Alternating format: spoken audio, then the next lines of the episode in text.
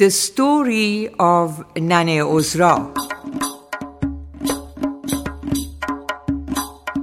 عذرا خانم سلام علیک یا الله عذرا خانم سلام علیک یا الله علیک سلام والده مش ماشال Nane Ozra was a woman who worked in our house for seven to eight years.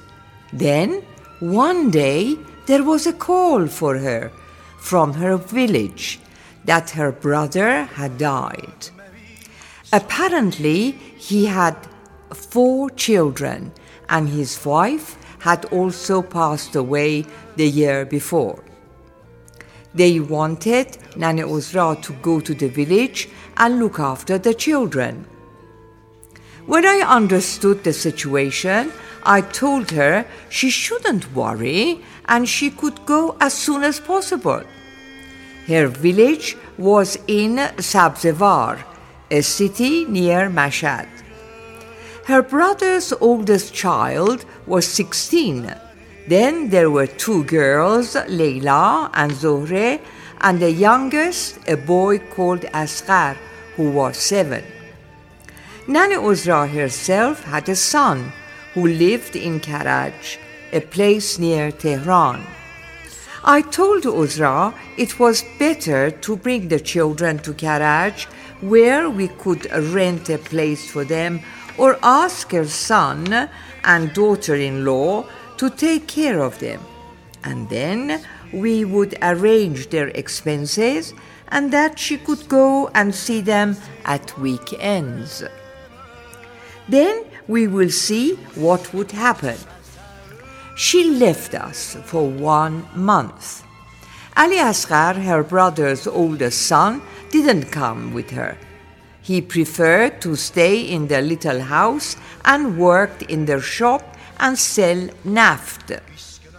Nane Ozra brought the other three kids to uh, Vardavard, a place in Karaj, where his son, with his wife and the two kids, lived. And he worked in Bella shoe factory. She called us and was desperate and helpless. The children had scalp disease.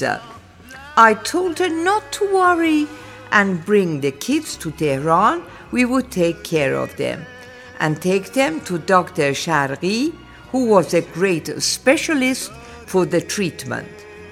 She came to Tehran by bus with the kids. Then we took them to the doctor and they got the necessary treatment. Nane Ozra then took the two younger kids to Karaj and I provided them with food and money. I brought one of the girls, whose name was Leila, home to stay in our house.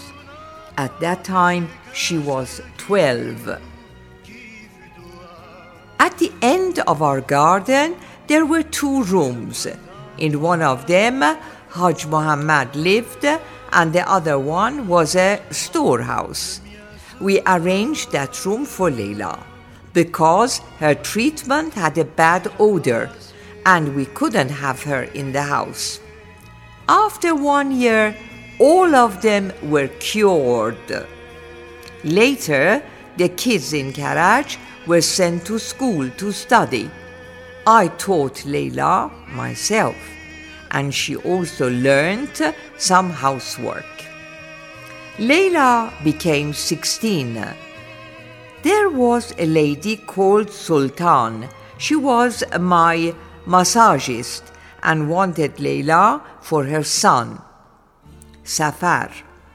One day, my friend Mrs. Tehrani came to see me with Sultan to ask for Leila's hand. Anyhow, we arranged for Leila and Safar to meet, and later they married and they lived in Sultan's house.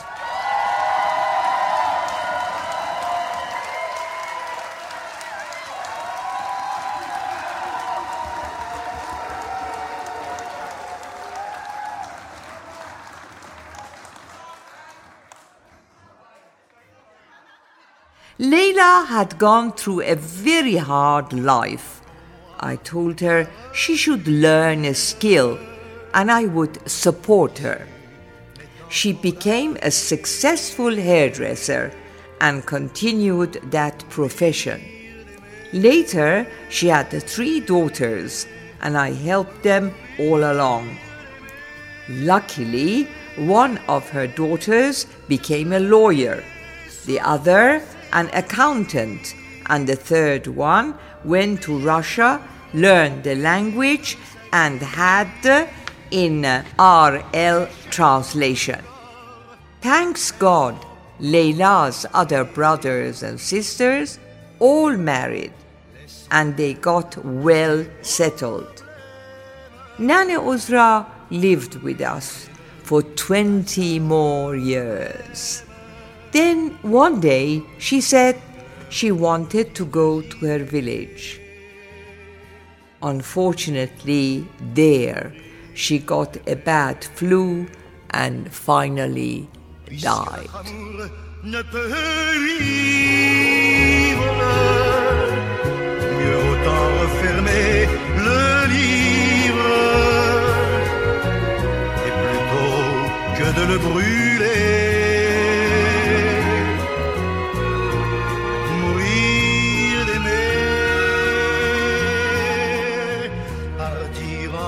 Redressant la.